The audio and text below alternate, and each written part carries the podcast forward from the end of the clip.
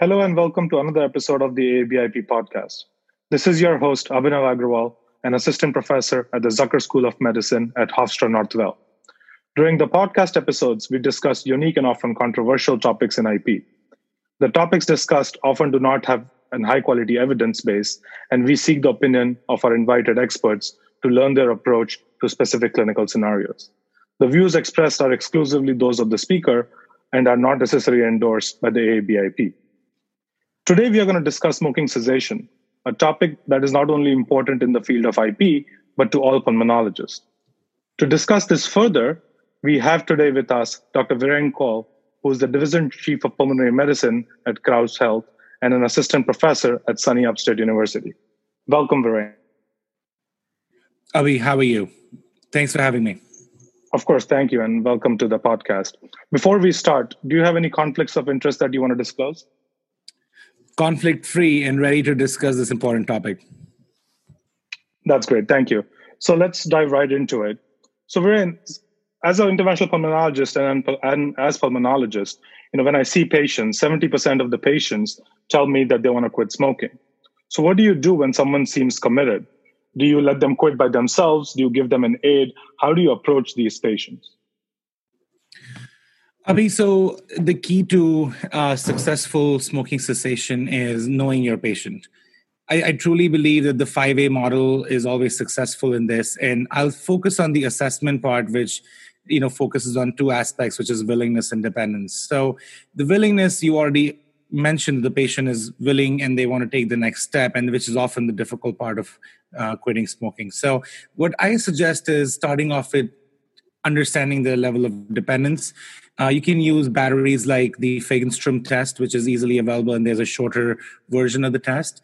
And secondly, assessing and talking to them about what part of the dependence they feel maybe the more sort of harder aspect to deal with. Is the physiological aspect where they start getting the health adverse effects from quitting, where they get you know the physical as manifestations of withdrawal the severity or is it a behavioral dependence you know eating uh, then going out to smoke or smoking in the morning or smoking with friends? And that can then be used to ask them how what what can we help you? Do you think you'll be able to quit completely cold turkey or something called as nicotine fading where you sort of replace they they cut down on their smoking slowly or do you give them nicotine replacement therapy? So it's it's a conversation. It is definitely a conversation. That's great i think that's extremely important is to start that conversation because once the patient has you know uh, told us that he wants to quit smoking starting that conversation is extremely important. So when you start this conversation and you're discussing aids with these patients and what we can do to help, what do you focus on? Do you focus on behavioral therapy, medication, you know, helplines, or any other techniques, or is there a combination that we should be using of all of these or some of these? So I think a combination approach is the most effective, uh, and, and that that is evidence based as well. And we're going to go a little bit more into details about medications shortly. However, I think about it in three different buckets. So you think about the medications, whether it's nicotine replacement or one of the uh, other oral medications like varenicline or bupropion. The behavioral aspect is where I do tend to spend a lot of time. So is it is it again right? Is it aspects of activities that we can alter. Some of my patients have said, you know, it would be great if they could get help with stress mitigation. So, working with them to find the right psychological assistance, sometimes assistance with mental health. It's key to address all of these together, all of these components of uh, smoking you know addiction together. And that is where quit lines actually come in very handy because they actually bring in both these components together. So i'll talk about the new york state quit line because that's where I'm based. And I know other states have similar facilities.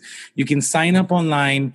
You, they will actually help you get sometimes even a counselor, a guided help. They will be able to provide you sometimes according to what you're looking for, uh, quitting aids, uh, reading material, uh, motivational material, such as the financial impact, and for different people, different aspects work. So giving them the opportunity of having all of these resources at their disposal is key. Absolutely. Thank you. That is helpful. And just dwelling a little bit more into that in terms of behavioral therapy, you know, as clinicians, when we are talking to patients, are the aids available online or for us or for me as a clinician, how should I be discussing with the, this with our patients? Is there any helpful uh, aids available or something that you recommend?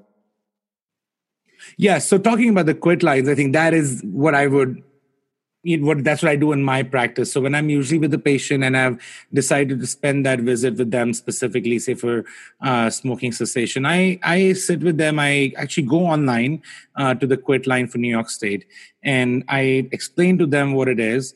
Uh, together, if they're willing and they're ready and they're interested, of course, it has to be something that they're bought into. Uh, I actually sign them up and I get them acquainted with the website. I get them acquainted with the different materials. And then I ask them which aspect here is going to help you. Like I said, is it talking to a peer mentor? Is it talking to somebody who has been through this, which could be me, which could be one of our psychologists? Is it more to help you with, uh, say, a behavioral health element? Um, uh, connecting them with that.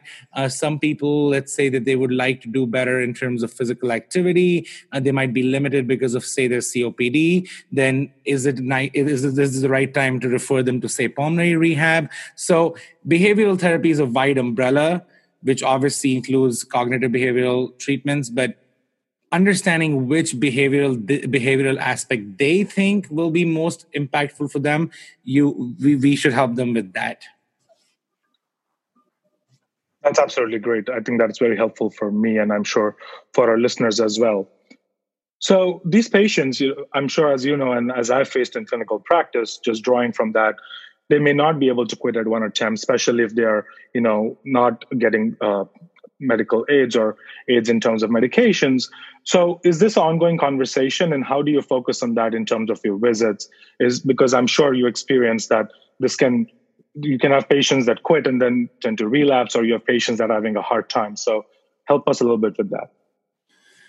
So the key to understand is that every time a patient has a contact with healthcare, with the clinician, with the practitioner, it is an opportunity because even though 70% people want to quit smoking, it is important to remind them it can take up to eight to 10 attempts, and that's okay.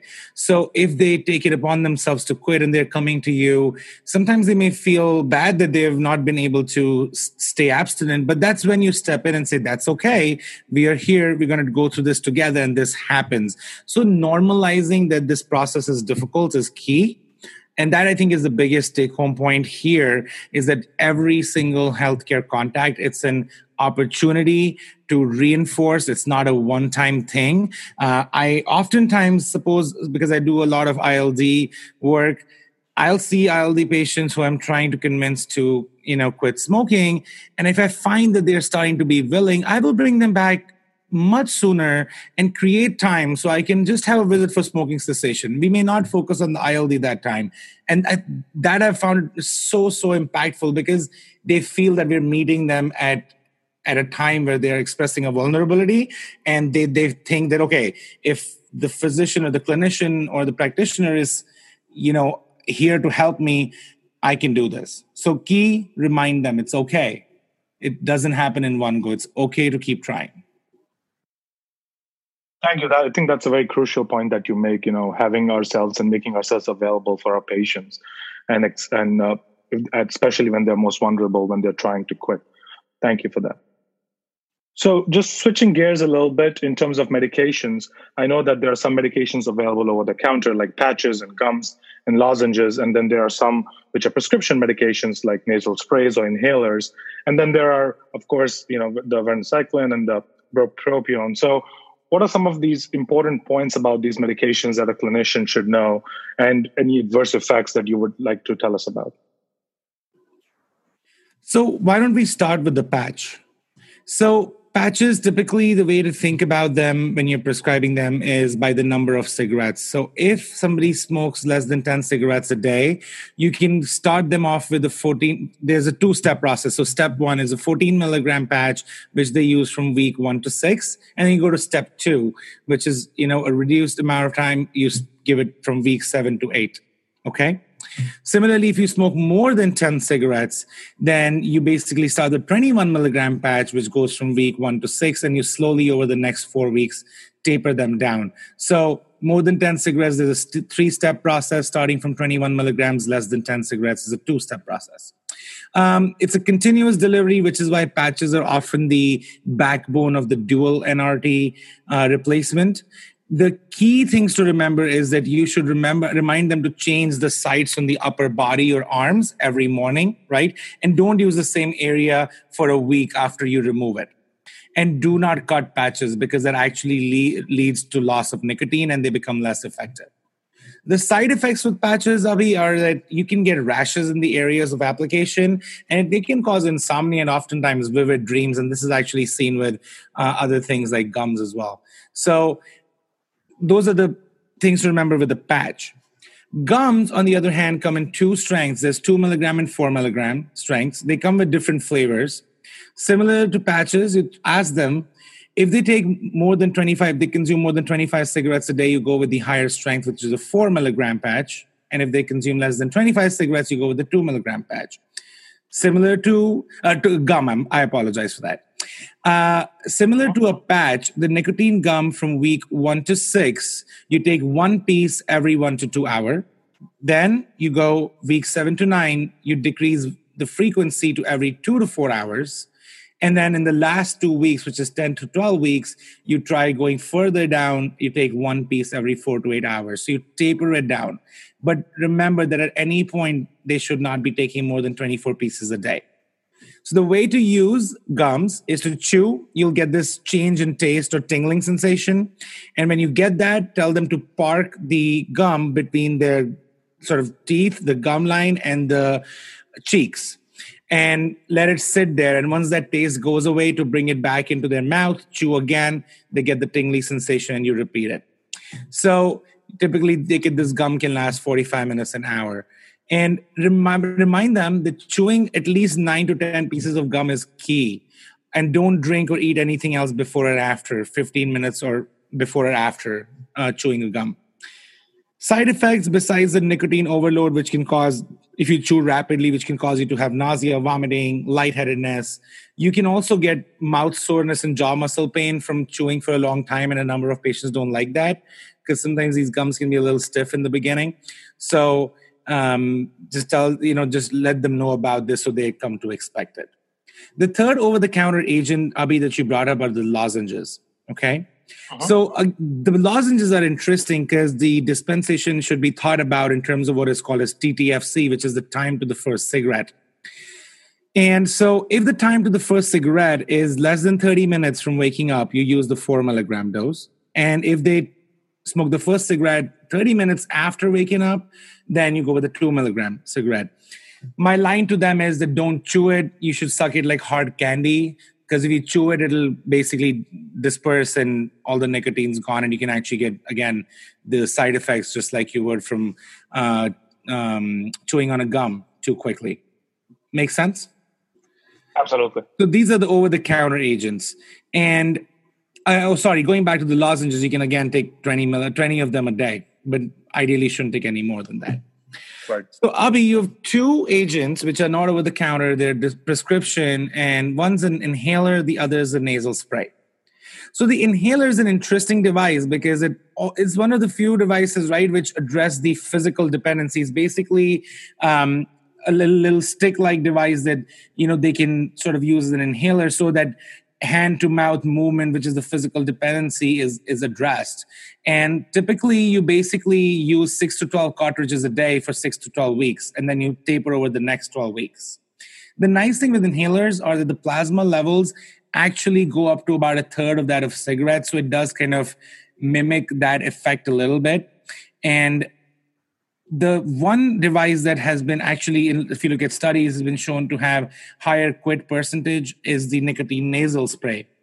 And the nasal spray you actually can do one to two sprays per hour for six to 12 weeks. And typically the problem there happens is that you can get nasal and throat irritation with some sneezing and tearing. So those are the two devices. Now when people ask me which device do you use? What i say is that the best and the most effective device is the one that a patient will use. And most of the times, my trainees think that's funny, but I'm actually being very serious because whatever device the patient likes or is able to get, able to afford, or is easily available to them, and they're comfortable with, where the side effects aren't too bothersome to them, that will be the most effective. So sometimes you end up having to trial a couple of different devices. I think that makes sense because compliance is the key, and uh, whatever our patients want and what will work best for them, I think that is the key. So, Abhi, let's quickly talk about combination nicotine replacement therapy. So, combination nicotine replacement therapy is when you use two of these sort of uh, interventions together. And typically, that when people think about it, they think about the patch plus regimen, which is using a patch and a gum or patch and a lozenge right? And they typically are more effective than single nicotine replacement therapies because the patch gives that continuous nicotine level. And then when people get the craving, they can use the gum or lozenge to sort of replace that craving. And what I typically say, if you're going to use this combination, remind them to use that gum or that lozenge, the second NRT, before they get the craving. So it kind of eliminates that. But what I want to tell, uh, remind our listeners is that you can also use bupropion with a patch or with gum. So that is, it's not just patch based regimens. So keep that in mind. And I'll use that as a segue, Abhi, to talk about quickly about the two medications that we can use. One is bupropion and the other is varenicline. So bupropion, it's a non-competitive antagonist of, uh, you know, nicotinic acetylcholine receptors, and it also has a little bit of dopaminergic antidepressant action. So the way you do it, and this is true for varenicline as well, you start these medications a week or two before quitting, and then you quit. And then in case of bupropion, you start with the 150 milligram dosing in the morning for three days. And if they're tolerating it fine, you accelerate to 150 milligrams twice a day and you use it for up to 12 weeks. And one key thing to remember is you do not need to taper when you're stopping for this particular indication. So if you're done, patient has been quitting and they would like to stop, they should go ahead and stop it. Key caution to remember, it lowers seizure thresholds. Um, bupropion, so be very careful using it in patients who have history of seizures, head traumas, patients on other medications like antidepressants, antipsychotics, steroids, and theophylline. A lot of patients with COPD might be on theophylline, so keep that in mind. Also, if patients have mental health uh, diagnoses or eating disorders or alcohol use concomitantly happening, be careful with use there as well. And we should be monitoring these patients for uh, self injurious behavior, educate them, and if they have family members involved in their care, let them know and educate them about this as well. The other common side effects that you should tell patients ahead of time is dry mouth, headaches, sleep disturbances uh, that can happen with bupropion. So varenicline or Chantix as it's known, it's that is the partial nicotine receptor agonist and antagonist. It's a very neat drug. So what it does is the agonist part, it releases dopamine and it, it you know gives you that feeling of smoking, but not to the degree that you would get with smoking. So it reduces the withdrawal but you know it doesn't give you that spike. And at the same time it blocks the nicotine binding to the receptor. So if you smoke you don't get that feeling of reward. So i think it's a very neat drug. And um, the way you do it is you start it from day one to three with the 0.5 milligram daily. It comes in these pre-packaged sort of directions but you start day one to three with 0.5 milligrams daily. Day three to seven 0.5 milligrams twice a day. And day eight onwards you go to one milligram twice a day the main thing to let the patients know about is nausea and insomnia. And that's why we have this slow uptaper. Occasionally, um, patients can have bad dreams as well. Just a reminder that uh, Chantix has not been studied in patients uh, who are pregnant. We don't have a good understanding about use in childhood or with patients with other uh, psychiatric illnesses. So be very careful about that. And remember that it's cleared by the kidneys, so you do need to adjust the dose and renal insufficiency. That was very thorough, and I think that was very helpful. And I'm sure it'll be extremely helpful for our listeners as it was for me. So, do you use any nicotine, like, you know, the role of nicotine metabolites as biomarkers when you're selecting therapy for these patients? So these are very interesting and you know upcoming area of research. Um, the Schnoll lab and the Schnoll group has been working a lot in this.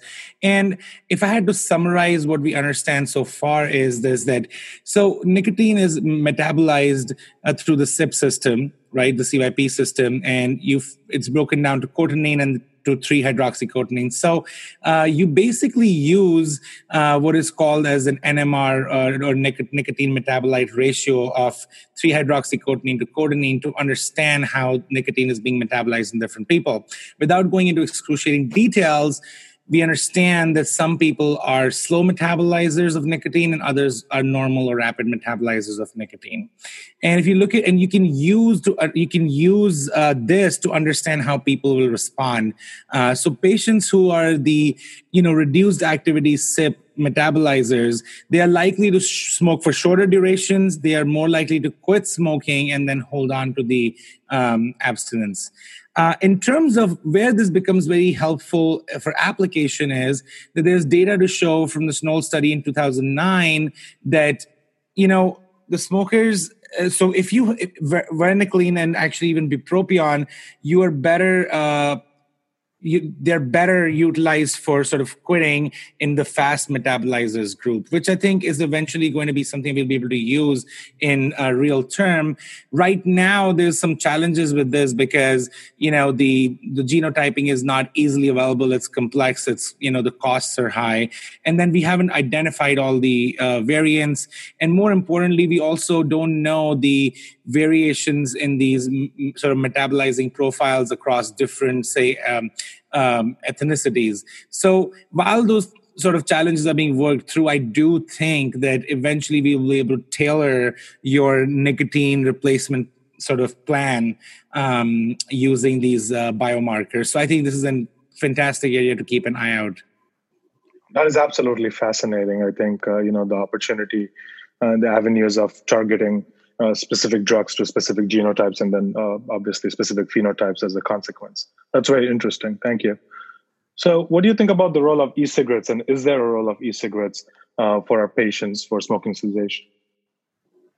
I mean, I feel like this is a trick question. Is this a trick question or? well, I want your honest opinion, so tell me. Okay. So, well, well, I think the, okay, without being too sort of extreme. I think the fact is e-cigarettes or vaping devices do have nicotine in them. We know that besides nicotine, they have other components which are equally injurious. We've been through the EVALI pandemic, which is no, not pan, I'm sorry, I've got COVID brain here. I'm sorry.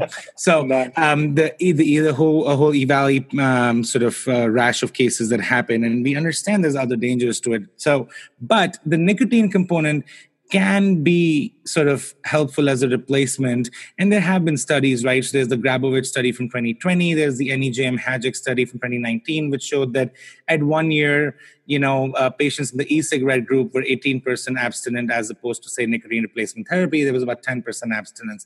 But here's the challenge. In that same study, at one year, 80% of the e-cigarette users continued to use the e-cigarettes whereas only 9% of the nicotine replacement therapy group, those patients were uh, still using their nicotine replacement.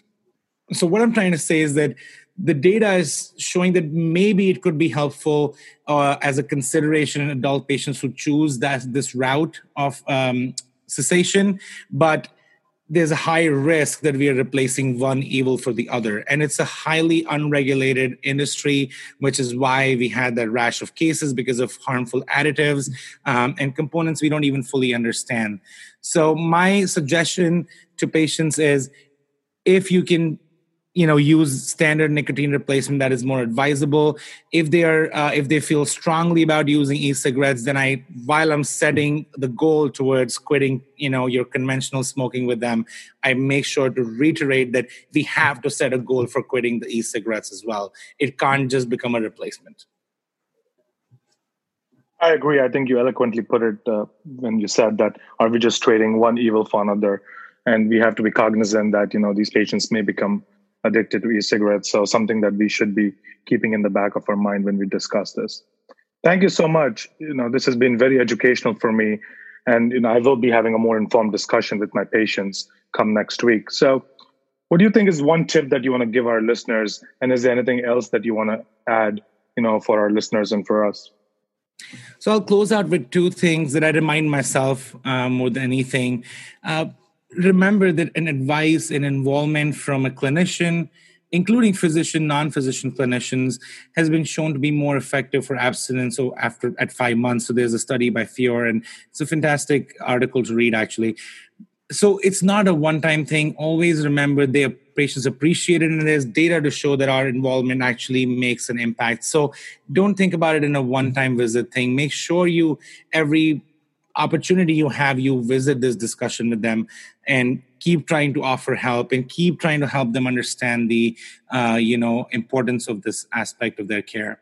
And two we're all you know impacted by our environment so we have to think about changing some sometimes the environment. So remind them that if they have household contacts parents you know caregivers friends co-workers who they usually go out to smoke with or who smoke around them uh, to you know suggest that you know sort of breaking that cycle um, and and either getting their loved ones help as well or at least trying to create that separation so that they don't it's it's hard enough to quit smoking but they don't you know feel pressured into or you know uh, because of uh, people smoking around them um, go back into um, sort of smoking after they've made a quit attempt. So those are the two things i always remind myself and they're key to reinforce with our patients as well